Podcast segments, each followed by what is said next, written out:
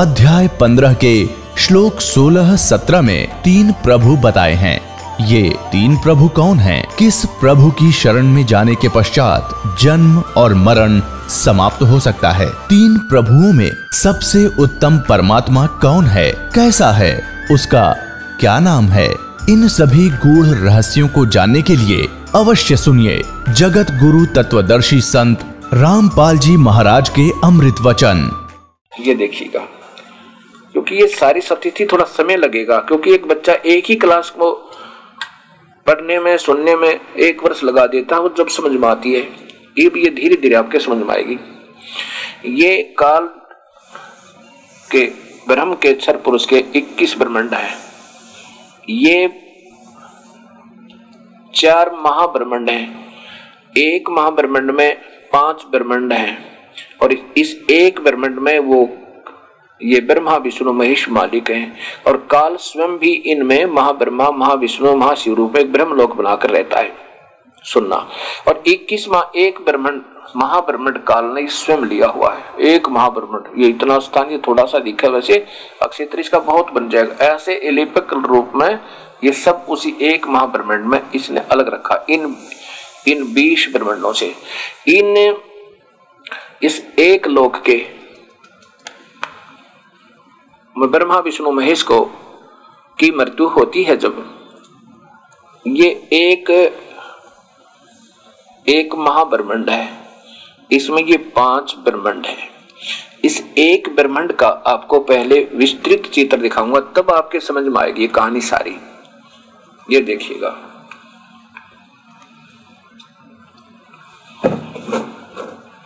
ये जो एक ब्रह्मांड का चित्र है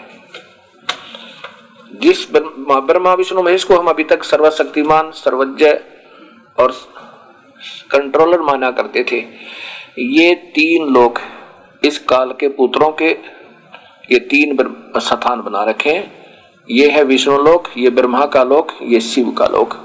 और यहाँ पर ये पृथ्वी लोक, ये पाताल लोक और ये इंद्र का स्वर्गलोक, ये इंद्र लोक और स्वर्गलोक बिल्कुल साथ ही साथ है। ये इसकी राजधानी है, यहाँ का ये राजा है और ये धर्मलाय का, राय का लोक। तो ये तीन, ये त्रिलोकीय शिव, सात ब्रह्मा मर जाते हैं। सात ब्रह्मा के मरने पर एक विष्णु की मृत्यु, सात विष्णु की मृत्यु के बाद एक शिव, त्रिलोकीय शिव की मृत्यु। ऐसे सत्तर हज़ार जब शिव मर जाते हैं तो एक त्रिलोकीय, ये ब्रह्मलोकीय है। ये शिव जो काल स्वयं यहाँ रहता है, ये अपनी लीला, अपनी मृत्यु स्वयं यहाँ इसकी मृत्यु शरीर छोड़ देता है। अपना एक पीरियड बना रखा है इसने। तो ये इसकी जब मृत्यु होगी, सत्तर हज़ार त्रिलोकीय शिव के मरने के बाद एक ब्रह्मलोकीय शिव की जब मृत्यु होगी तो इस पार ब्रह्म का एक युग हो गया। एक युग में ये मरता है। ऐसे एक हज़ार जब ब्रह्मलोकीय शिव मर जाएँगे तो समझो उसमें सात करोड़ ये शिव मर गए त्रिलोकीय ऐसे सात करोड़ त्रिलोकीय शिव मरने पर एक हज़ार ये शिवलोक की ब्रह्मलोक वाले शिव की मृत्यु होगी अर्थात काल की। तो फिर ये क्या करता है उस समय ये काल के किस ब्रह्मंड विनाश में आ जाएँगे। इससे पहले इससे पहले इस एक हज़ार चतुर्युग को, एक हज़ार युग को, जो परब्रह्म के एक हज़ार युग हैं, और ये इसकी आयु है इक्कीस ब्रह्मांड के मालिक काल की। उसमें ये क्या करता है? ये देखिएगा। एक हज़ार युग अक्सर पुरुष के इसकी पूरी आयु है। इस ब्रह्मांड में रहने वाले काल और इन सब की, इस काल की। बाकी तो कई कई बार मर लेते हैं। ये पहले वाले ब्रह्मा, विष्णु, महेश तो अपना जीवन पूरा कर कर चले जाते हैं तो चौरासी लाख योनिया में चले जाते हैं। ये जो ब्रह्मंड है, इन पाँच, चारों महाब्रह्मंडों का भी विनाश ये काल स्वयं करता है। कब करता है? सौ युग के बाद। अक्सर पुरुष के सौ युग होते हैं, तब इन बीस के बीस ब्रह्मंडों का विनाश स्वयं कर देता है, कति खाली कर देता है। और इतने ही समय तक इसमें परले रखता है। उसमें इन सभी प्राणियों को यहाँ नकली लोग और काफ़ी बना रखे उसने।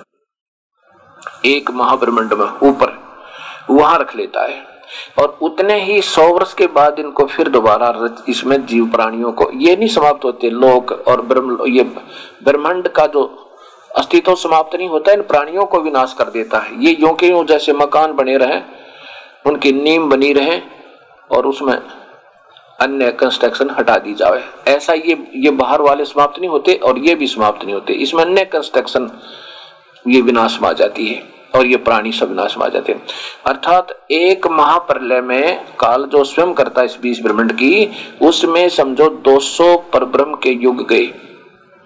ऐसे ये पाँच बार इनकी, इनको फिर रचता है, फिर विनाश में लाता है, फिर रचता ऐसे पाँच बार महाप्रलय स्वयं करता है इन बीस उसमें फिर, उसके बाद फिर इसकी भी ये सारे समाप्त हो जाते हैं। उस समय अक्सर पुरुष का एक हज़ार युग होगा। अक्सर पुरुष के एक हज़ार युग में इस काल की मृत्यु होगी। और ऐसे ऐसे। सात करोड़ जब ये विनाश हो लेगा, सात करोड़ बार ये काल मर लेगा, तब अक्सर पुरुष का विनाश होगा। इसलिए उसको अविनाशी कहा, लेकिन वो है, वो भी नाश में। ये आप देखिएगा। अब ब्रह्म और पर पूर्ण पूर्ण पूरा चित्र देखिएगा, उस पूरे प्रबंधों का। जिसमें क्षर पुरुष भी अक्षर पुरुष भी और अविनाशी परमात्मा पूर्ण ब्रह्म भी दृष्टिगोचर होंगे। ये पूर्ण चित्र सभी असंख्य ब्रह्मंडों का, जिसके कुल मालिक कबीर साहेब अर्थात कबीर देव हैं। ये ये देखिएगा ये पूरे चित्र जिसमें ये काल के भी लोग आ गए, इक्कीस ब्रह्मंड, ये सात संख ब्रह्मंड पर ब्रह्म के भी आ जाएँगे, और ये बाकी के असंख्य ब्रह्मंड, ये कबीर परमेश्वर, जिनका कुल मालिक है। इंक्लूडिंग कालोक क्षर पुरुष और अक्षर पुरुष के, इन सब के समेत ये कुल मालिक कबीर परमेश्वर है। ये है इस परब्रह्म के, ये है इस परब्रह्म के सात संख ब्रह्मंड, ये लाल बाउंड्री दिख है। सात संख। और ये काल भगवान ज्योत निरंजन काल भगवान के इक्कीस ब्रह्मंड है। ये, और इसमें ये जो चार महाब्रह्मंड है, एक में पाँच ब्रह्मंड है। ये बीस महाब्रह्मंड और ये कुल मिला के इक्कीस महाब्रह्मंड का चित्र। ये देखो कितना छोटा सा क्षेत्र हो गया इसकी कंपैरिजन में। ये समझो। इस काल के जो एक हज़ार काल, एक हज़ार युग होंगे इसके, अक्सर पुरुष का एक एक हज़ार युग के बाद इस काल के सभी ब्रह्मंडों का विनाश होगा।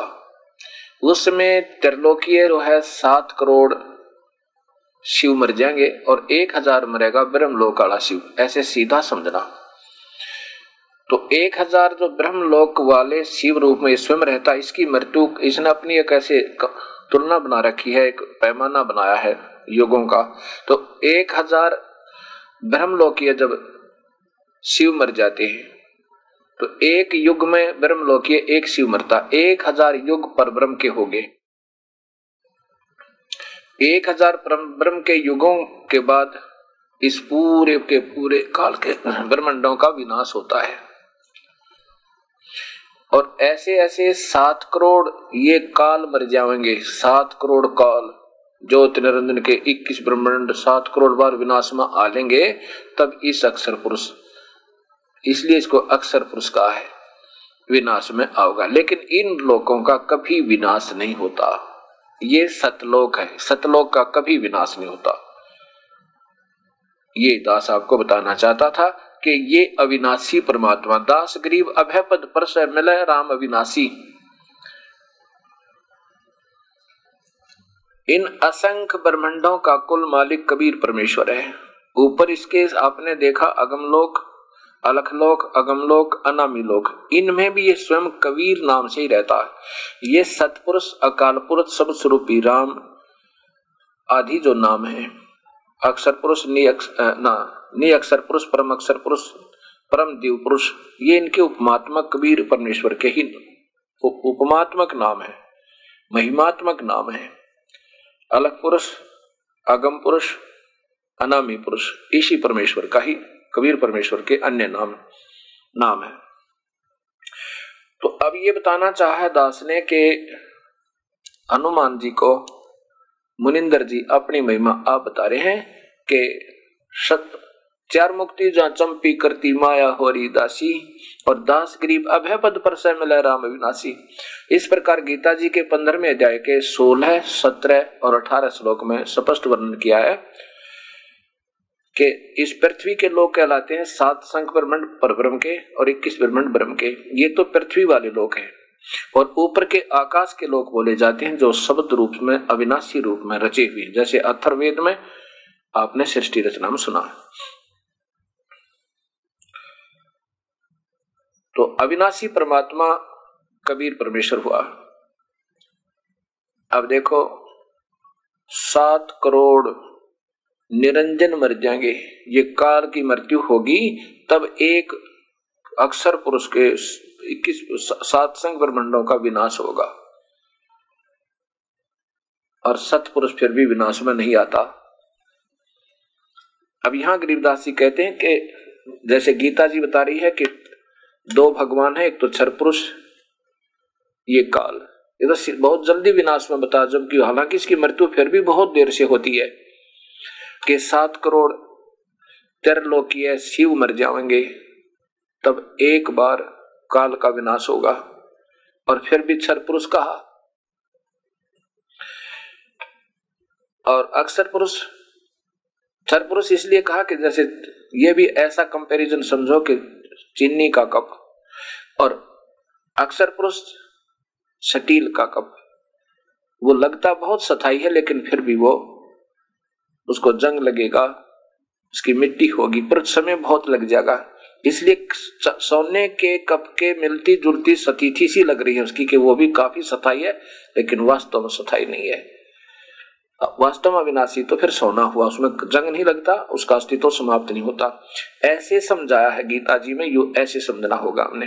तो ऐसा ही गरीबदास जी कहते हैं कि कबीर साहब ने जिससे भी मिलते थे, ये बताया करते थे।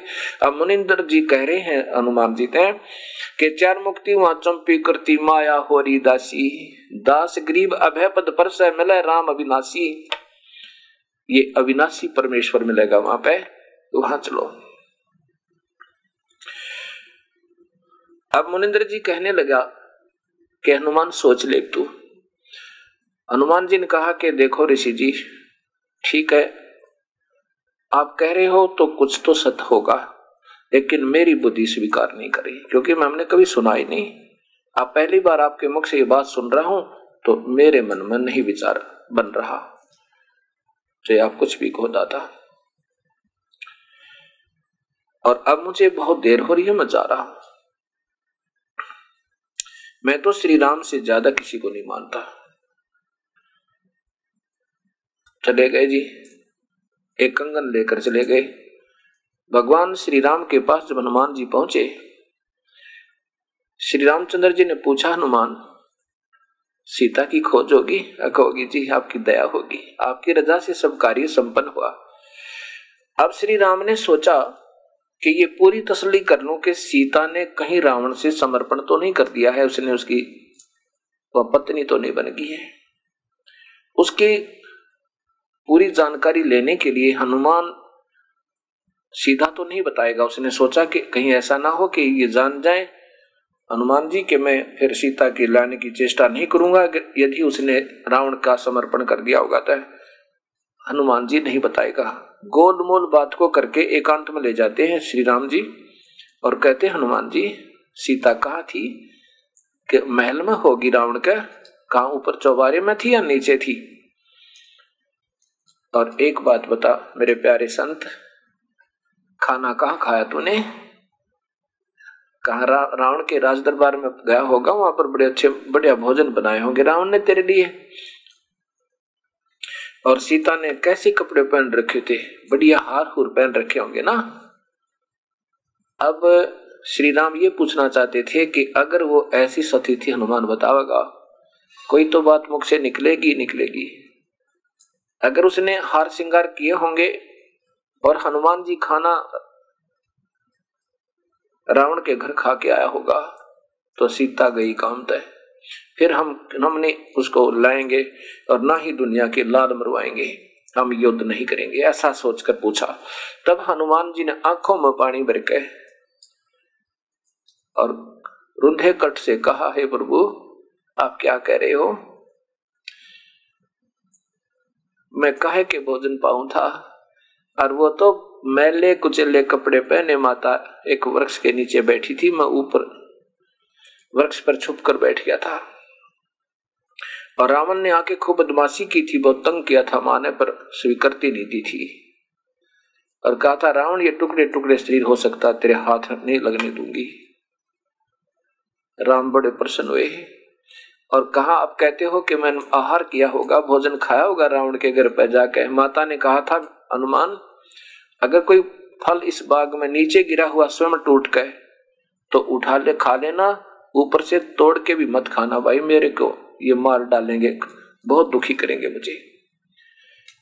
वर्ग से फल तोड़कर मत खाना भैया। तब मैंने गुस्से में आकर ना, सारे तो उसका नौ लखा बाग जला पाट दिया और समुद्र में फेंक दिया और खूब पके पके फल खाए। पहरेदार कुटे और फिर रावण की लंका में आग लगा खाया सीने से लगा लिया श्री राम ने। हनुमान को, हनुमान तो आज कमाल कर दिया। तो बहुत प्यारा है मेरा। अब समस्या आई के समुद्र पे पुल बनाने की। अब सब किसी की हिम्मत नहीं बनी, ना श्री राम की औकात थी कि पुल बना दे। अब श्री रामचंद्र जी ने समुद्र में घुटनों पानी में खड़ा होकर तीन दिन तक याचना की, हे जल्दी, हे सागर राज, मुझे रास्ता दे दे। मैं बहुत दुखी आत्मा हूँ। मेरी पत्नी का अपहरण हो चुका है। और मुझे, मैंने सेना चढ़ानी है और रावण राज़ी खुशी सीता को वापस नहीं कर रहा है। तीन दिन तक जब श्री राम ने ऐसी प्रार्थना करते हो गए और समुद्र टस से मस नहीं हुआ, तब क्रोधित होकर श्री रामचंद्र जी ने कहा कि, लक्ष्मण, मेरा अग्नि बाण निकाल। ये लातों के भूत बातों से नहीं मानते। जब श्री राम ने वो अग्नि बाण चढ़ा परतंचा पे उसी समय उसमें से लपटे निकलने लगी अग्नि बाँध के अंदर से। उस समय समुद्र एक विपर का रूप बनाकर, ब्राह्मण रूप बनाकर बाहर आया और कहा कि, प्रभु, मुझे जलाओ मत। इसमें एक संसार बसा हुआ है और प्रभु, मेरी भी कुछ मर्यादा है। इसको भंग ना करो, ऐसा काम करो कि सर्प भी मर जा और लाठी भी ना टूटे। श्री राम ने कहा कि नादान, में तीन दिन हो गया तेरे आगे हाथ जोड़े। तने रेम नहीं आया तूने मुझे, मेरे पे? तो समुद्र ने कहा, मालिक, मेरी भी मर्यादा है। और यदि मुझे जला भी दोगे तो ये खंडर बन जाएगा। आपकी सेना कभी नहीं जा सकती और बहुत गहरा हो जाएगा और फिर उसे चढ़ना होगा। कभी नहीं चढ़ सकते आप। ऐसा काम करो, सरप भी मर जाओ, लाठी भी ना टूटे। तब श्री राम ने पूछा कि ऐसा कौन सा तरीका है जो ये दोनों काम हो? समुद्र ने बताया कि आपकी सेना में एक नल और नील नाम के दो बहुत ही अच्छे शिल्पकार भी हैं और उनके गुरुजी द्वारा दिया हुआ आशीर्वाद है उनको। उनके हाथ से पत्थर भी तैर जाते हैं। हन, दो नल और नील को बुलाया गया। श्री राम ने पूछा क्या तुम्हारे पास ऐसी शक्ति है? नल और नील ने कहा जी है हमारे पास शक्ति। अब वहाँ यहाँ ये जीव मार खाता है। नल और नील ने देखा कि आज तुम्हारे सामने अनुमान भी फेल होगा। और अंगद भी फेल, जामवान भी फेल, सुग्रीव भी फेल, और तुम्हारी वाह आज सारे जो ना शिखर में होगी। श्री राम ने कहा कि आप एक एक्सपेरिमेंट करके दिखाओ। हमें करके दिखाओ, एक बार एक पत्थर रखो। दोनों ने एक एक पत्थर उठाया और ऐसे ही जल पे रख दिया, वो दोनों का डूब गया। पत्थर नहीं तैरा। फिर दूसरा उठाया फिर भी डूब गया तीसरा रखा, फिर भी डूब गया नहीं तैरा। उस समय श्री राम ने समुद्र की तरफ़ देखा, मानो कहना चाह रहे हो कि समुद्र तो झूठ बोल रहा था।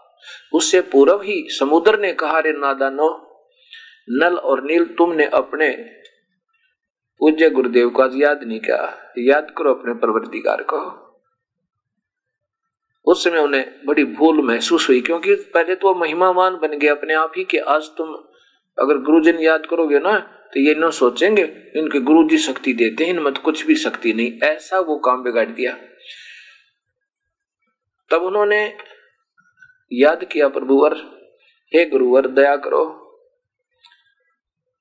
हमसे गलती होगी। इतनी देर में सामने से कबीर साहब आते हुए नज़र आए, काफ़ी दूर तक। और देखा कि सामने गुरुदेव आ रहे हैं। दोनों कहते हैं, हमारे गुरुदेव आ गए, हमारे गुरुदेव आ गए, मुनिंदर ऋषि जी आ गए। इतने में वो नज़दीक आ जाते हैं। श्री राम ने कहा कि मुनिवर, आपके शिष्यों के हाथ में ये शक्ति नहीं रही आज इनसे पत्थर नहीं तैर रहे। मुनिंदर जी ने कहा कि आज के बाद इनके हाथ से पत्थर तैरेंगे भी नहीं। क्योंकि इन्होंने अभिमान हो गया ये गुरु मर्यादा भंग कर दी। आज इन्होंने गुरुदेव याद नहीं किया, इस शुभ कर्म तो पहले। ऐसे यहाँ पर कबीर साहब बताते हैं, गरीबदास जी ने अपनी वाणी बताया है कि जैसे माता गर्भ को रख, यतन बना, और ठेस लगे तो छन्न हुए त्री ऐसे भक्ति जा। जैसे किसी बहन को, और काफ़ी समय के बाद पेट में गर्भ रहा हो, बच्चा रहा हो और फिर उस बच्चे की कितनी वो कोशिश करा करे कितनी सावधानी रखती है, ऊँचे नीचे में पैर ना रखा जा ये परमात्मा के, रात को दबाव ना आ जा। रात को भी ऐसे चमक के उठती है कि कहीं तेरे बच्चे पर दबाव ना आ गया हो और ये खराब ना हो जा।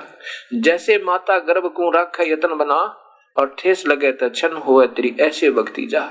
इस प्रकार हमने अपनी भक्ति को उपदेश लेने के बाद इतना सावधान और मर्यादा में रहना पड़ेगा।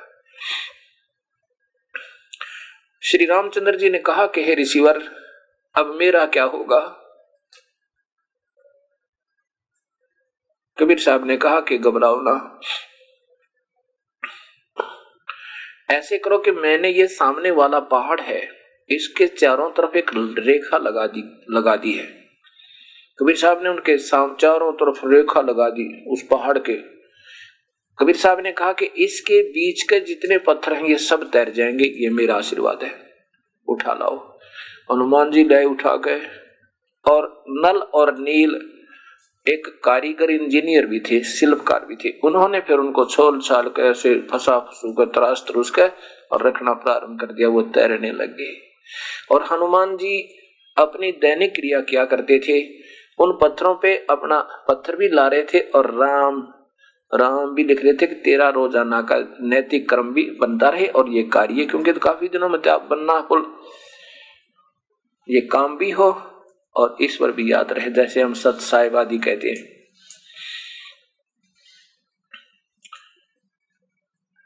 अब देखो, राम नाम कोई जाप नहीं है। जैसे हम सत साहिब कहते हैं, ये हमारा जाप नहीं परंतु फिर भी हम बोलते हैं सत साहिब जी, सत साहिब, क्योंकि याद आती है कि सच्चा भगवान और राम जब हम अक्सर बोल रहे हैं तो याद आता है कि कोई शक्ति है, लेकिन ये नाम जाप का नहीं है। लेकिन फिर भी अभ्यस्त बने हुए ऐसे मानते हैं कि हमारी दैनिक क्रिया बनती रही है, बनती रहती है। लेकिन नाम ओरिजिनल नाम के जाप से ही मूल लाभ होगा, वास्तविक लाभ होगा। ऐसा मानो। अब पहले हम अपने पुराने गुरुओं से पूछा करते थे तो वो कहते थे, कभी तो कहते थे, नल नील न पत्थर तरा दिए। कभी कहते थे ना, भाई श्री राम राम नाम लिख दिया हनुमान जी इसलिए पत्थर तर गए और फिर कहते थे, श्री राम ने पुल बाँध दिया, पुल पुल बना दिया उस पे, समुद्र पे। ये अधूरा ज्ञान था। अब ये ज्ञान हमारे सामने आया कि कैसे ये पुल बना और कौन इसका मूल कारण थे। अब आपने ये भी हम प्रश्न करते थे पहले अपने पुराने अधूरे गुरुओं से, क्योंकि भावना तो बहुत थी, पर वो जो कह देते थे उसको हम स्वीकार करके और शांत हो जाते थे। हम प्रश्न करते थे कि भगवान श्री राम आप बताते हो कि ये तो विष्णु अवतार है, और फिर ये शिवलिंग बना करके शिव की पूजा कर तो वो क्या कहा करते हैं? कि ना, शिव तो राम की पूजा करता, विष्णु की पूजा करता है। और विष्णु शिव की पूजा करते हैं यह कोई बात हुई? अब वो श्री राम जो है, अब ऊपर के भगवान शिव की उस ब्रह्मलोक में रहने वाले, वैसे तो वेदों के में लिखा है कि पूर्ण परमात्मा कोई और है। ऐसे ही जब इन पर आपत्ति आती है तो पूर्ण परमात्मा का ही वो सिमरण करते हैं, उसको हृदय से रोते हैं, उसके आगे याद करते हैं। फिर वो दयालु परमेश्वर हमेशा उस तरफ़ होता है, जो यानी गलती ना हो। जैसे दो राजाओं की लड़ाई है या किसी दो पक्षों की लड़ाई है, उस तरफ़ होंगे जो दोषी ना हो। निर्दोषों की तरफ़ होते हैं और भक्ति वाले व्यक्तियों की तरफ़ होते हैं। तो उस परमेश्वर ने देखा कि इसमें गलती सारी रावण की है तो वो पूर्ण परमात्मा की उन्होंने भक्ति की, याद किया। तो उन्होंने याद करके उसको फिर अपना अन्य कार्य प्रारंभ करना था। अब इन श्री राम आदि को सिर्फ़ इतना ही ज्ञान है कि और परमात्मा है, उसको शिव भी कहते हैं। क्योंकि पूर्ण परमात्मा वेदों में वर्णन है उसको ब्रह्मा, विष्णु और शिव भी उसी का नाम है। ब्रह्मा का अर्थ है कुल कुल सृष्टि रचनार विष्णु का अर्थ होता सर्वव्यापक और पालन करता। वही कबीर है। कबीर साहब जैसे अक्सर पुरुष एक पेड़ है निरंजन वा की डार, तीनों देवा शाखा है, ये पात रूप संसार। और जड़ फिर अलग रहेगी। ऐसे ही गीता जी के अध्याय नंबर पंद्रह के श्लोक नंबर सत्रह में लिखा है कि वास्तव परमात्मा कोई और है और वही तीनों लोकों में प्रवेश करके सबका धारण पोषण करता है। अर्थात कुल मालिक कोई और ही है, वही अविनाशी भगवान है। तो सब कार्य ये ऐसे अड़े हुए, उन्हीं के पुण्य कर्मों के आधार पर वो मदद करते हैं। इस त्रिलोकीय शिव की जो पूजा पूजा नहीं थी, ऐसे ध्यान किया था। त्रिलोकीय शिव की तरफ़ ध्यान किया था, किसने? श्री रामचंद्र जी ने। और उससे प्रार्थना की थी कि सेना भेज दे। त्रिलोकीय शिव ने। अब अठारह पदम, नील पदम, अठारह पदम अपने गण भेजे थे वहाँ तय, शिव के लोग तय। और उन्होंने किसी ने रीछ का रूप बनाया, किसी ने बंदर का रूप बनाया, किसी ने कोहे का रूप बनाया, और फिर वह अठारह पदम, वो सेना वहाँ से शिव के लोग आई थी।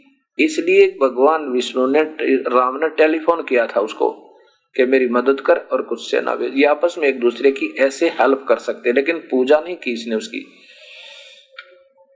और उस परम पिता के आदेश से उस शिव ने इनकी मदद के लिए सेना भेजी थी। ना रावण की सेना के सामने कहाँ से लाई थी सेना? जाम, सुग्रीव की थोड़ी सी सेना थी। अठारह पदम होती थी तो अठारह पदम सेना वहाँ से आई थी। ऐसे ये शिव की, वास्तव में ऐसे ही उसको शिव को याद किया था, पूजा नहीं की थी। एक मंत्री, दूसरे विभागीय मंत्री की पूजा नहीं, वो अपना एक भाईचारा सहयोग से एक दूसरे की मदद कर सकते हैं, लेकिन पूजा नहीं करते। पूजा पूर्ण परमात्मा क्या ही करते हैं ये, क्योंकि इनको वेदों में ब्रह्म तक का ज्ञान है, और ब्रह्म ये एक और शिव है। ब्रह्म ही शिव रूप में रहता है एक ब्रह्मांड में, ऐसा समझो। अब ये धीरे धीरे क्योंकि मैं आपको बताना भी चाहता हूँ, लेकिन एकदम मैं ऐसे ढंग से बताना की चेष्टा कर रहा हूँ बताने की, कि धीरे धीरे आपके हृदय में यह सच्चाई धीरे धीरे प्रवेश करे। आज ही अगर सारा ही एकदम चारों तरफ़ से बता दूँगा तो बिल्कुल बुद्धि आपकी अस्वीकार कर जाएगी। अब ऐसा सोचकर चलिए। रे नल नील जतन कर हार, तब सतगुरु से करी पुकार। रे नल नील जतन कर हार, तब सतगुरु से की पुकार जा सतरे खाल की अपार सिंधु पे शिला तिराने वाले जा सतरे खा लिखी अपार सिंधु पे शिला तिराने वाले धन धन सतगुरु सत कबीर भक्त की। पीर मिटाने वाले धन धन सत गुरु सत कबीर, भक्त की पीर मिटाने वाले, भक्त की पीर मिटाने वाले, भक्त की पीर मिटाने वाले, धन धन सतगुरु, सत कबीर, भक्त की पीर मिटाने वाले। अब ऐसे ये पुल का निर्माण हुआ था, कबीर परमेश्वर की रजाते अब बारह वर्ष तक युद्ध हुआ और बारह वर्ष तक श्री राम तो रावण नहीं मरा। श्री रामचंद्र जी समर्थ नहीं थे। जब इन्होंने देख लिया कि अब तो बात बिगड़ गई, अब ये रावण नहीं मर पा रहा है निर्डाल हो गए, तब उस परमेश्वर को याद किया था श्री राम ने। कि हे सर्वशक्तिमान, हे परवरदिगार, मेरी रक्षा करो, मेरी मदद करो। उस समय कबीर परमेश्वर आए थे सतलोक तय। और तीर चलाता दिखा था श्री राम और ठोकिया सुंडी नाभि में कबीर परमेश्वर ने। अब ये बातें आपको बहुत लास्ट की हैं। अभी तक हमने जो ज्ञान सुना था, वो भी इसको थोड़ा अस्वीकार्य करेगा। नहीं। विभीषण ने यह भी बता दिया था कि रावण की नाभि में अमृत है और वहाँ से इसके दस जो सिर भी काट दिए थे, वो भी वापस मिल गए, क्योंकि इसने पहले दस सिर चढ़ा रखे थे काट काट के। उसका प्रतिफल भगवान ने इसको दे दिया। और फिर भी रावण नहीं मर रहा था। खूब कोशिश कर ली थी नाभि में तीर लगाने की, क्योंकि वो बराबर के योद्धा था और काट देता था तीरों को। तब राम ने, रामचंद्र जी ने पूजा की थी, उस परमेश्वर की। ना इस त्रिलोकीय शिव की करी थी, न इस ब्रह्मंडीय ब्रह्मलोकीय शिव की। वो वास्तव उसमें सर्वशक्तिमान को याद किया जाता है। जो तीनों लोकों में प्रवेश करके सबका धारण पोषण करता है। वो परमेश्वर फिर गुप्त रूप में आए और राम दीखत तीर चलाता और चला उस पूर्ण परमात्मा ने और ठोक दिया उसकी भी में, जब वो राक्षस रावण मरिया। गरीबदास जी कहते हैं के पहुंचूँगा क्षण एक में जन अपने के हेते। हिरणक्षिप उदर उदारिया वो रावण मारा खेत।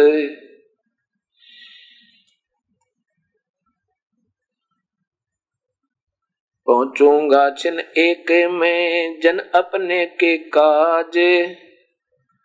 धरना कुछ जो हूँ मार दू हूँ, नरसिंह धर लू साजे।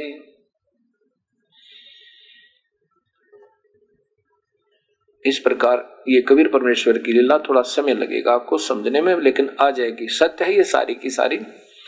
एक बार तो प्रथम बार जो व्यक्ति भक्तात्मा सुनेगा, ऐसा लगेगा कि सब मन गणित कहानियाँ हैं और ये बनावटी बातें हैं। बिल्कुल नहीं, ये शास्त्रों में सत प्रमाण होंगे आपको। अब आगे देखो लीला भगवान की। रावण का वध हुआ और विभीषण को राज्य हुआ। विभीषण और मंदोदरी, ये दोनों ही प्रभु के प्यारी थी। जिस लंका को रावण नहीं रख सका और अपने प्यारे भक्त विभीषण को प्रदान करवा दी श्री रामचंद्र जी के माध्यम से अब देखो, हम जड़ की भक्ति करते हैं, पौधे को जड़ की सिंचाई करते हैं तो फल तो टहनियों के लगना है। ऐसे मूल मालिक की पूजा विभिक्षण किया करता था और उसके फल श्री राम ने दिए, क्योंकि ये तीन लोग की टहनिया है, ये संसार रूपी वृक्ष की फल इन्हीं को इन्होंने देने हैं। और मूल कारण कबीर परमेश्वर है। अगर विवेक्षण उपदेश ना ले रखा होता तो आज कुत्याली मौत मरता। ऐसे कबीर परमेश्वर पूर्ण परमात्मा है, अनंत कोटि ब्रह्मांड के मालिक हैं, जो चावे सो कर सकते हैं।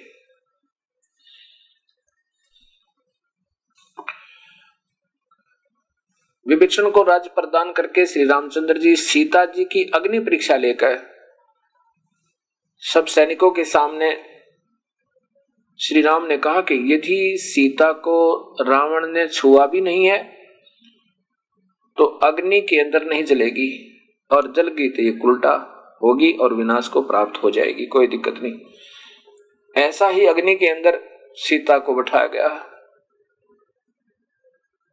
अब तब सीता जब नहीं जली अग्नि में तो श्री राम सहर्ष और अपना पूर्ण विश्वास दृढ़ करके कि ये निष्कलंक है, लेकर आ गए।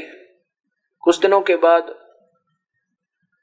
एक धोबी ने ताना मार दिया कि उसकी धोबन एक दिन अपने मायके चली गई थी, एक दो दिन, और वापस आई तब उसको कूट रहा था रात्रि ने कि मैं इस दशरथ पुत्र रामचंद्र जैसा नहीं हो, जिसकी पत्नी बारह वर्ष रावण की कैद में रही और फिर घर पर रख लिया। तू बाहर रही है ना एक दो दिन? मैं नहीं रखू, तुझे कूट कूट रहा था। अब श्री राम ने वो सुन लिया, क्योंकि रात्रि के समय श्री रामचंद्र जी राजा हो गए थे। राजा अपना भेष बदल कर अपने प्रजा के गुप्त दुखों का ज्ञान किया करता था। वापस आ गया। आते ही रामचंद्र जी ने अगले दिन सीता को निष्कासित कर दिया कि मैं ये दुनिया के ताने नहीं सुन सकता। कोई बात हो या? ये मर्यादा पुरुषोत्तम निकाल के देखो, अपनी गर्भवती पत्नी ने कोई आज अपने करते है अन्य भाव इस मर्यादाओं को नहीं, ये इनके भी बस की बात नहीं थी। तो काल ने पहले ही इनको पीड़ित करने के लिए और नारद जी के श्रापवश ये अपना कर्म भोग रहा था विष्णु जी। ये काल अपने पुत्रों को भी नहीं बख्शता। सीता निकल गई।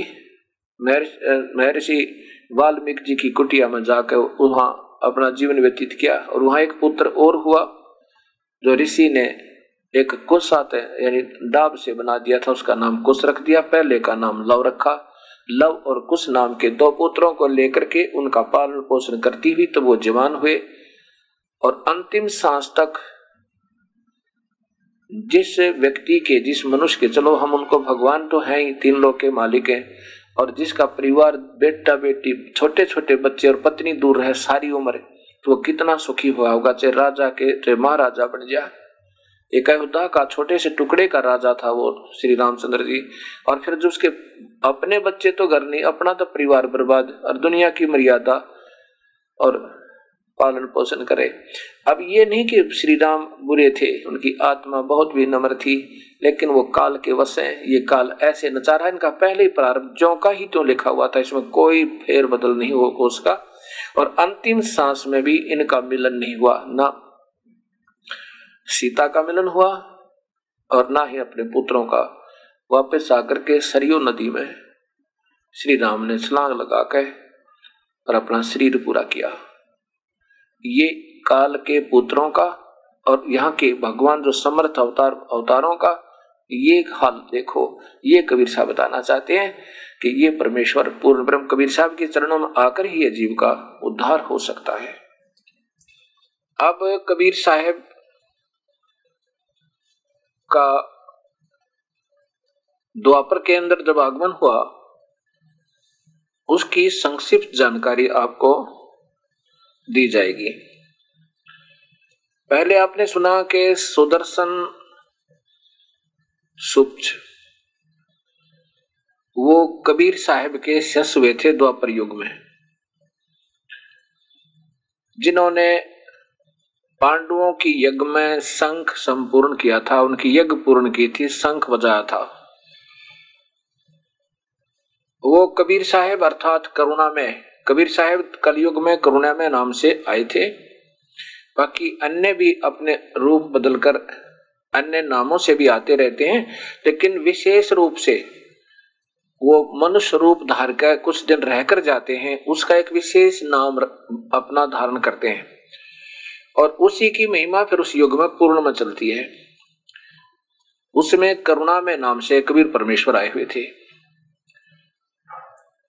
तो दूसरी, उसी समय की जो एक और उनका विशेष लीला है, एक चंद्र विजय नाम का एक राजा था। इंद्रमती नाम की उसकी एक रानी थी। भक्तमती इंद्रमती जो है, बहुत ही साधु सेवी, प्रभु में आस्था रखने वाली बहुत पुण्यात्मा थी। उसने अपने गुरुदेव भी, गुरुदेव से उपदेश भी ले रखा था और जैसा गुरुदेव ने बता रखा था, उस आधार पर वो अपनी पूजा भी कर रही थी। गुरुजी ने बता रखा था कि एकादशी का व्रत करे और साथ में उपवास करे, और भी उपवास बता रखे, और साथ में अपनी साधनाएँ बता रखी, और एक विशेष जानकारी दे रखी उस लड़की को यानी उस रानी को कि बेटी, पिछले जन्म के शुभ कर्मों से आज तू रानी बनी हुई है। भविष्य में अच्छे संस्कार बनाने के लिए अब वर्तमान में आपने बहुत पुण्य करने होंगे। द्वार पर यदि आपके कोई व्यक्ति आ जावे, उसको भोजन अवश्य करवावे। और साधु को भोजन कराया हुआ, भक्त आत्माओं को भोजन करवाया हुआ ज़्यादा लाभ देता है। भोजन करवाना तो बहुत आवश्यक है, चाहे कोई रस्ते चलता है, कोई गरीब है, चाहे भक्त है, चाहे ना भक्त है, खाना तो अवश्य ही कराना, खिलाना चाहिए, इसका बहुत पुण्य होता है। परंतु साधु संतों को भक्तों का को खाना खिलाना और ज़्यादा उनसे भी ज़्यादा लाभ देता है। अब उस लड़की ने ये सोच लिया था उस रानी ने कि मैं प्रतिदिन एक साधु को भोजन करवाया करूँगी। और ये अपनी इस याद को ताज़ा रखने के लिए कहीं मुझे भूल ना लग जा और मेरा एक दिन नागा ना हो जा। इसलिए उसने एक अपने अप, अपे वचनबद्ध होगी अर्थात एक परण किया कि जब तक एक संत प्रतिदिन खाना नहीं खा लेगा, तब तक मैं भी खाना नहीं खाऊँगी। इससे मुझे याद बनी रहेगी कहीं मैं भूल ना जाऊँ। इस नियम पर वो अटल थी। प्रतिदिन एक या दो, चार, दस, चाहे सौ आ जाओ साधु, संत भक्तात्मा और बड़ी सहरस भोजन करवाया करती थी। ऐसे ये सिलसिला चलता रहा। कुछ दिन, कुछ वर्षों के बाद कुंभ का पर्व आया और कुंभ के पर्व में ये सभी संत महात्मा हरिद्वार चले गए स्नानार्थ। जहाँ पर ये मेला लगता है, जहाँ भी इसकी पर भी होती है, कभी हरिद्वार में, कभी त्रिवेणी में, कभी किसी कुरुक्षेत्र आदि में तो वो स्नान के लिए सभी चले गए और पहले पैदल चलते थे। एक, तीन, चार दिन पहले प्रस्थान कर दिया सभी ने। ये नादान संत जो है, ऐसे ही शास्त्र और साधना करते रहते हैं। चले गए। कोई साधु मिला नहीं भोजन कराने के लिए और रानी इंद्रमती ने भी रोटी नहीं खाई। दिन तीन हो गए, चौथा दिन निकलाया और रानी बिल्कुल निडाल होगी अपनी बांदी से कहती है, अपनी नौकरानी से कहती है कि नौकरानी, कोई संत ढूंढ ले।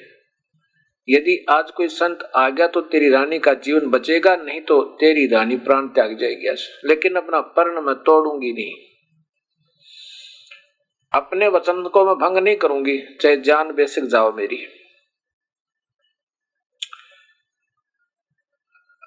अब नौकरानी ने ऊपर चढ़कर, अटारी के ऊपर चौबारे पर चढ़कर देखा, कबीर परमेश्वर, वो कबीर देव उसमें करुणा में नाम से आए हुए थे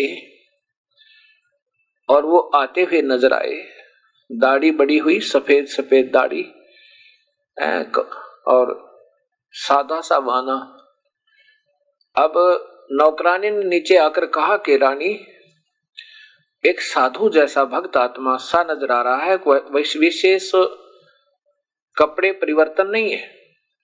रानी ने कहा कि, भक्त है तो बुला लायक वह नौकरानी जाती है, कबीर परमेश्वर को दंडवत प्रणाम करती है और अपना पूरा विवरण बताती है कि मेरी रानी ने ऐसे ऐसे एक परण किया हुआ है और उसने आज चौथा दिन हो गया, कोई संत मिला नहीं, आज वो मरने वाली है। वो अपने वचन की पक्की है, जान भावे चली जावे, पर वो अपना परण नहीं तोड़ेगी। आपसे प्रार्थना है। कि आप एक बार उस रानी के यहाँ भोजन प्राप्त करके उनकी जीवन रक्षा करें। कबीर साहब ने कहा कि आप कौन हो? उसने बताया कि मैं नौकरानी हूँ, रानी की। कबीर साहब ने कहा, बेटी, आप नौकरानी और वो रानी और मैं आपके साथ चल पड़ू और उधर से उसका राजा कोई आकर कह दे मुझे, तू किसने बुलाया था, क्यों आया? संतों का अनादर बहुत महँगा पड़ता है। रानी स्वयं आवे मुझे आमंत्रित करे तो मैं चलू, मैं यहीं खड़ा हूँ। नहीं तो नहीं जाऊँगा। तब नौकरानी भागी गई और सारी कथा बताई। उसी समय रानी इंद्रमती ने कहा कि मेरा हाथ सहारा दे मुझे। मेरे से चला ज़्यादा नहीं जा रहा है, पर मैं चलूँगी। जब वो बाहर आई, कबीर साहब और घर के नज़दीक लग गए थे। चरणों में दंडवत प्रणाम किया। मत्था टेका। और कहा परवरदिगार अपनी दासी के कंधे पर बैठकर चलो। मेरी हिम्मत नहीं नहीं तो अपने संत को कंधे पर बैठा कर ले जाती। कबीर साहब कहते हैं, ठीक है बेटा, चल। मत ये देखना चाहूँ था कि तेरे अंदर कुछ भावना भी है या वैसे ही भूखा मर रही है। साधु भूखा भाव का धन का भूखा ना अर्जय कोई धन का भूखा हो, साधु भी ना। घर पे आ जाते हैं कबीर परमेश्वर। रानी राजा के घर पे। इंद्रमती ने हिम्मत सी करके स्वयं खाना बनाया। कबीर साहब ने कहा कि बेटी, मेरा खाना खाने का शरीर नहीं है, मेरा तो तेज पुंज का शरीर है। रानी ने कहा कि मेरे काम नहीं फिर आप। खाना नहीं खाओगे तो मैं भी खाना नहीं खाऊँगी और प्राण आज मेरे निकल ही जाने हैं। तब कबीर साहब ने कहा कि ला बेटा, खाना भी खाएँगे, क्योंकि समर्थ उसी को कहते हैं, जो चावे सो कर दे। कबीर साहब ने खाना खाया। और फिर बताया, बेटी, तू जो साधना कर रही है, ये ठीक नहीं तेरी। ये व्रत रखना किसने बताया तुझे? कि मेरे गुरुदेव ने बताया? मैंने गुरु बना रखा महाराज जी। कबीर साहब ने कहा, बेटा, व्रत करने से कोई लाभ नहीं होता। जब ये अकाल गिरते हैं, दुर्भिक्ष पड़ जाता है, उस समय ना जाने कितने दिनों तक छह छह महीने तक घास फूस खा खा के और ये व्यक्ति प्राण त्याग जाते हैं। उसमें एकादशी भी, द्वादशी भी और ये पूर्णिमा भी और साथ में ये मंगलवार, सोमवार ना बेरा कितने चक्कर काट जाते हैं और केवल घास फूस पर आधारित रहकर वो प्राणी रहते हैं और फिर भी मृत्यु को प्राप्त होकर बुरा हाल होता है। ये शास्त्र विरुद्ध साधना है। वेदों में कहीं वर्णन नहीं है, व्रत रखने का। और जो साधना तुम कर रहे हो काल तक की साधना बेटी। पूरी सृष्टि रचना सुना दी। तो इंद्रमती ने कहा कि महाराज जी, ये तो अब अपनी बात होती है। ये संत है ना, एक दूसरे की ऐसे क्रिटिसाइज करते ही रहते हैं। मैंने गुरु बना रखा मैं और कुछ सुनने को तैयार नहीं। जैसी मेरी साधना ठीक है। कबीर साहब ने कहा, बेटा, ये रूढ़ीवादी रवैया भी, हठ योग भी अच्छा नहीं बात को सुनो, अगर अच्छा लगे तो ठीक है, नहीं तो आप कर अपना क्रिया तो कर ही रहे हो। कहा, बेटा, ये रास्ता जो है तुम्हारा काल तक का है। इसमें जन्म और मन ठीक है, अच्छे पुण्य करेगी तो ठीक है, आप चौरासी लाख चुनिया तो भोगना ही भोगना होगा। अच्छे पुण्य कर्म है तो हो सकता है आपका फिर भी अच्छा जन्म हो सके लेकिन यहाँ पुण्य अलग और पाप न्यारे ये दोनों अलग अलग लिखे जाते हैं और दोनों ही आपको भोगने होंगे। इसमें कोई शक नहीं। रानी बन जाएगी। मान लीजिए अगले जन्म में भी तू अच्छे स्थान पर जन्म भी ले लेगी। लेकिन ये कभी ना कभी पुण्य तेरे क्षीण होंगे और पाप कर्मों का नंबर अवश्य आएगा। और फिर पाप कर्म के आधार पर चौरासी में जाएगी, नरक में जाएगी ना मेरा कितना कष्ट उठाएगी। और जो आपके गुरुदेव हैं, वो पूर्ण नहीं है। ठीक है, अच्छी आत्मा है, उन्होंने अच्छा रास्ता दे रखा तुम्हें। ये मान लीजिए, कोई बच्चा पांचवी कक्षा में पढ़ रहा है, और कोई कहे, आगे भी पढ़ लो। और वो कहे, नहीं, मैं तो आगे पढ़ना ही नहीं, मैं तो वही गुरु जी रखना है। या कोई बात हुई? ठीक है, ये महापुरुष है, अपने लेवल की पढ़ाई आपको अच्छी, अगर शास्त्र अनुकूल पढ़ा रहे हैं तो अच्छा है, जैसे गीता और वेद के अनुसार पे तो बहुत अच्छा है। अगर इसे विरुद्ध पढ़ा रहे हैं तो वो आपका प्राइमरी के भी अध्यापक नहीं है। अर्थात, प्राथमिक शिक्षा भी आपको सही नहीं दी जा रही। फिर वो कहती है, कहते हैं, रानी ने कहा इंद्रमती ने कि मैंने गुरु जी बना रखे हैं और उनको कैसे त्याग सकती हूँ? गुरु जी थोड़े त्यागे जाते हैं। कबीर साहब ने कहा, बेटी गुरु जी त्यागे नहीं जाते, बदले जाते हैं। पांचवी तक तक के अध्यापक कुछ और होते हैं प्राइमरी से आगे दूसरे अध्यापक होते हैं। और उच्च क्लासेज में, उच्च कक्षाओं में जाने के बाद ऐसे अध्यापक बदलते रहते हैं। अभी तक आपने केवल काल तक की पढ़ाई की है, ब्रह्म तक की साधना। मान लीजिए आपके गुरुदेव ने दे रखी है तो इसमें तो असंग जन्म हो गए तूने ऐसे चक्कर काटती ने रानी ही नहीं, तू महारानी भी बनी, इंद्र इंद्र भी की पदवी, इंद्र के लोक में भी रही, देवी भी बनी, महादेवी भी बनी, तुम लेकिन ये जन्म मरण तुम्हारा मिटा नहीं।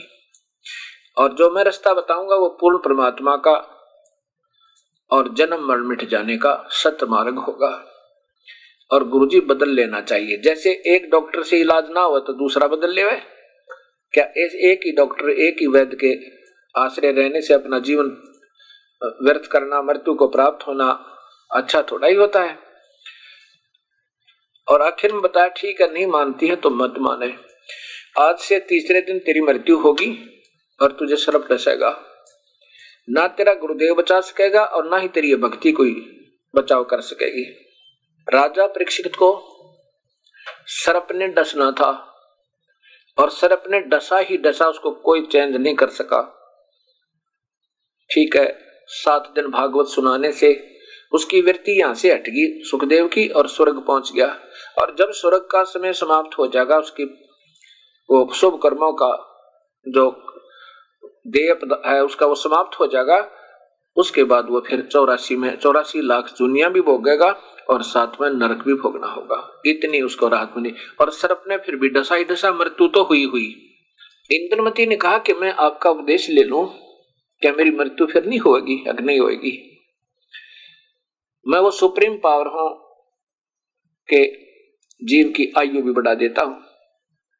मैं पूर्ण ब्रह्म हूँ, अनंत कोटि ब्रह्मांड का स्वामी हूँ। अब ऐसे कोई व्यक्ति अपने आप को ऐसा कहे तो नहीं लगता ठीक सा।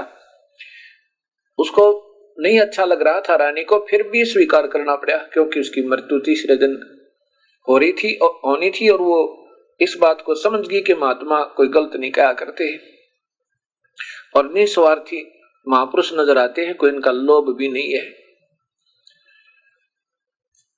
तब इंद्रमती ने कहा, प्रभु, यदि मैं नाम ले लू तो मेरा जीवन रक्षा हो जाएगी। श्योर, पक्की होगी बेटी, कोई शक नहीं। नाम ले लिया और कहा कि मंत्र जाप करते रहना। प्रथम मंत्र दिया मालिक ने, पहली बार पेय पदार्थ के साथ में पान परवाना। और कहा कि तीसरे दिन तुझे काल आएगा, मेरे रूप में आएगा पहले। और उस समय वो आवाज़ लगाएगा, तूने बोलना नहीं है। अब की बार नहीं बोलना। आगे से गुरुदेव दिखाई दे जा तो बहुत ज़ोर से बाघ का दंडवत करे, चन्ना में गिर जावे, खूब आदर सत्कार करे। लेकिन अब अब की बार तूने उसे बोलना नहीं। जब वो आवाज़ लगाए और तूने दृष्टि गोचर होगा तुझे, उस समय इस मंत्र का जाप प्रारंभ कर देना। ऐसे कहकर कबीर साहब चले गए। इंद्रमती को डर भी लग रहा था और कुछ ये भी लग रहा था कि ऐसे थोड़ा ये वैसे भी कह गए होंगे महात्मा जी। फिर मन में आता कि वैसे क्यों क्यों कहते? क्योंकि उन्हें कोई स्वार्थ नहीं था, मेरे से पैसा भी नहीं लिया। फिर ये बात और दृढ़ होगी। वो तीसरा दिन आया, दोपहर का समय हुआ। बाद दोपहर काल आता है, काल आया और कबीर साहब का रूप बना के यानी गुरुदेव का रूप बना के और कहा, इंद्रमती बेटी, इंद्रमती, अब उसको याद था वो दिन चौकस। सामने देखा जो क्या तो स्वरूप। उसी समय अपना मंत्र जाप प्रारंभ कर दिया। दो मिनट तक मंत्र करती रही और फिर देखा उसके चेहरे की तरफ़, उस काल का वास्तविक चेहरा हो गया। वो स्वरूप जो उसने अपनी सिद्धि तो बनाया था, वो नहीं रहा कबीर साहब वाला। वास्तविक काल, चेहरा काल रूप हो गया उसका। यमदूत की तरह।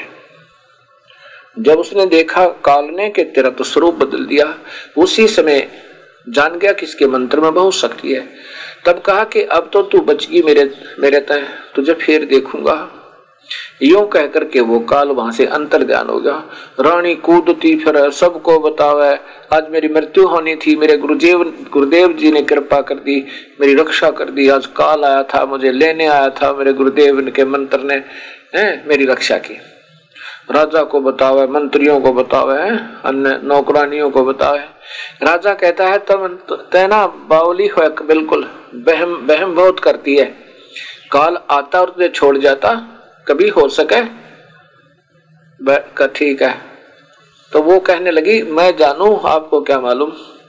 मेरी जान मेरे गुरुदेव ने बख्श दी ऐसे जाकर के आराम से लेट जाती हो निश्चिंत सी हो कहे। कुछ देर के बाद वही काल सर्प रूप धारण करके और इंद्रमती के पैर में डस देता है। और उसी समय वो चिल्लाती है बचाइयो बचाइयो सर्प ने खा ली बचाइयो। इतने में सैनिक आते हैं मंत्री आते हैं नौकर आते हैं भाग कर वो सर्प एक मोरी के अंदर से पार हो, हो रहा होता पीछे से देख इतने नज़दीक पहुँचे वो मारने के लिए इतना पार निकल गया। और रानी इंद्रमती पुकार का अपने बंदी छोड़ को हे बंदी छोड़ हे कबीर परमेश्वर हे करुणा में जी रक्षा करियो। बेहोश होगी। कुछ ही क्षणों के बाद कबीर साहब द्वार पर बाहर प्रकट हुए और कहा, कि इंद्रमती, क्या हाल है बेटी? तब नौकर बाहर गए और कहा, महाराज जी, आप तो सही मौके पर आ गए। इंद्रमती को सर्प ने डस लिया, वो तो मर चुकी है। अब कबीर साहब वहाँ पहुँचे और लोग दिखावा। बनावटी सौ मंत्र बोलिया और फिर कहा, उठ बेटा सतगुरु चलना माँ के, पूर्ण परमात्मा के। कभी मरते हैं वो तो जीव की उम्र बढ़ा देता है। उसी समय जीवित होगी और चरणों में गिर गई सबने देखा बड़े खुश हुए। बोल सतगुरु कबीर साहेब की जय। गरीबदास जी कहते हैं, जम जो राजा से डरे, मटे कर्म के लेख। अदली अदल कबीर है, कुल के सतगुरु एक। जम जो राजा से डरे हैं, मिटे कर्म के अंक। कागज़ की रे दर्ग दही, चौदह कोटन चंपे।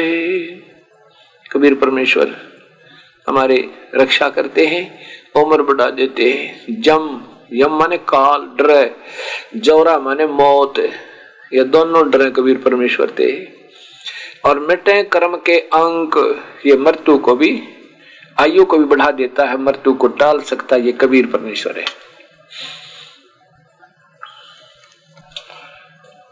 अब देखिएगा श्यामवेद इसी बात का प्रमाण देता है। ये सामवेद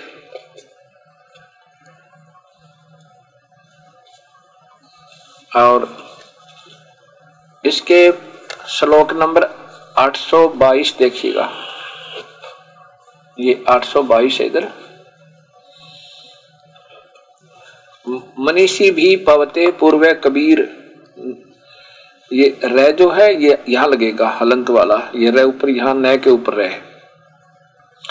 नर्भ्यर्थ प्रिकोशान अशदत्त त्रि तस्य नाम जनेन मधु अक्षरण इंद्रस्य वायुम सखाया वर्धन।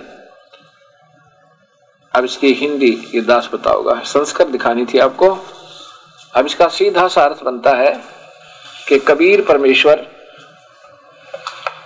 कबीर, इसमें है मनीषी भी पवते पूर्व कबीर। पूर्व मन पहले वाला, कबीर माने कबीर परमेश्वर। निर्भी यत प्रिकोसान अस्दत, तेरी तस्य नाम जनेन मधु अक्षरन अक्षरन। इंद्रस्य वायुम सखा वर्धन। पूर्वे अर्थात सनातन पुराना पहले वाला, अविनाशी, अर्थात अविनाशी कबीर माने कबीर परमेश्वर। मनीषी भी हृदय से चाहने वाले नर भी माने श्रद्धा से भक्ति करने वाले भक्तात्मा को त्रि माने तीन नाम माने मंत्र उपदेश। तीन मंत्र देकर एक तो ओम मंत्र है, ये तो सीधा ही है। इसके साथ एक मंत्र और लगेगा। ओम तो ब्रह्म का मंत्र है और वो दूसरा मंत्र पर ब्रह्म का। यानी उस, उनके बेनिफिट में हमने कुछ नहीं लेना यहाँ का। वैसे तो ओम नाम से प्रभु प्राप्ति नहीं है, लेकिन यहाँ की सुविधाएँ बहुत मिल जाती है। इंद्र बन जाना महा इंद्र बन जाना ब्रह्मा, विष्णु, महेश की पदवी भी पा सकता है। और लाखों वर्ष तक तो स्वर्ग में भी रह सकता है यहाँ राजा भी बन सकता और फिर नरक में तो जाना ही जाना है। अगर हम इसकी सुविधा नहीं लेंगे तो हम इसका ऋण उतर जाएगा। जैसे गीता जी के अठारहवें अध्याय के छठ में श्लोक में लिखा है कि तू सभी पूजाओं को, जितनी भी पूजा तू आज तक ब्रह्म तक की की है, वो मेरे में छोड़ दे। मेरी सब पूजाओं को छोड़ दे, माम माने मेरी। और एकम शरणम व्रज, उस एक की शरण में चला जा। मैं तुझे पापों से मुक्त कर दूँगा, चिंता ना करें। अर्थात हम इसके ऋण मुक्त हो जाएँगे। वो ओम नाम के जापते पूरे संत नाम लेकर। अधूरे से नहीं बात बनेगी।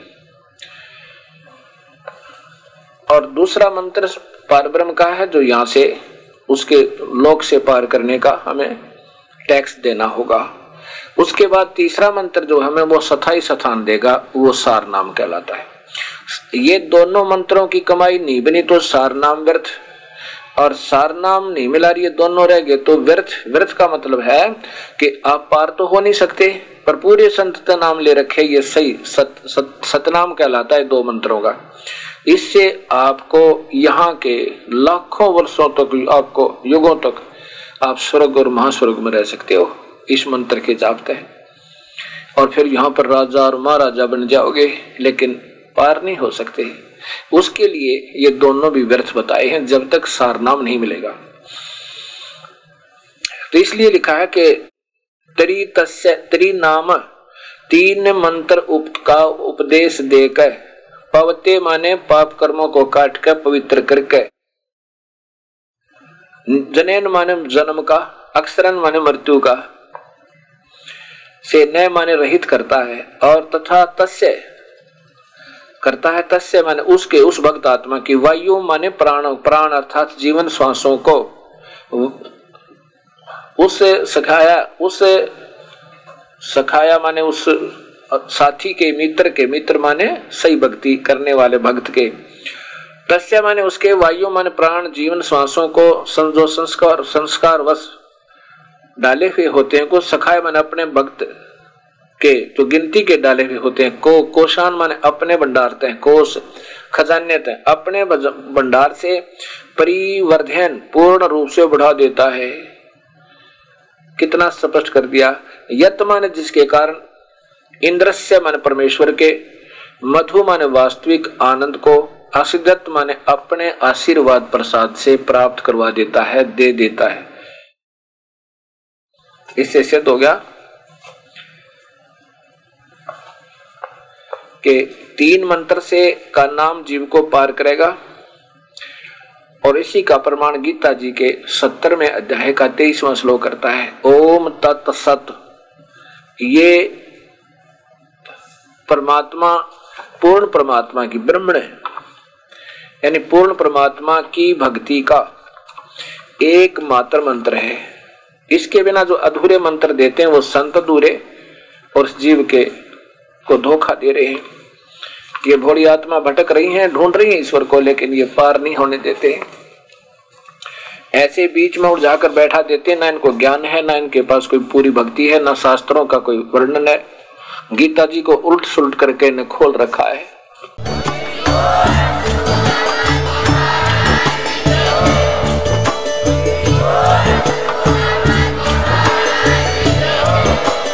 आप सुन रहे थे जगत गुरु तत्वदर्शी संत रामपाल जी महाराज जी के मंगल प्रवचन। अधिक जानकारी के लिए विज़िट कीजिए हमारी वेबसाइट www.jagatgururampalji.org संत रामपाल जी महाराज जी के शुभ आशीर्वाद से पूरे विश्व भर में 500 से भी ज़्यादा नाम दीक्षा केंद्र हैं, जिन पर संत रामपाल जी महाराज जी द्वारा ऑनलाइन निशुल्क नाम दीक्षा दी जा रही है। अपने नजदीकी नाम दीक्षा केंद्र का पता करने के लिए संपर्क करें। Eight two two two eight eight zero five four one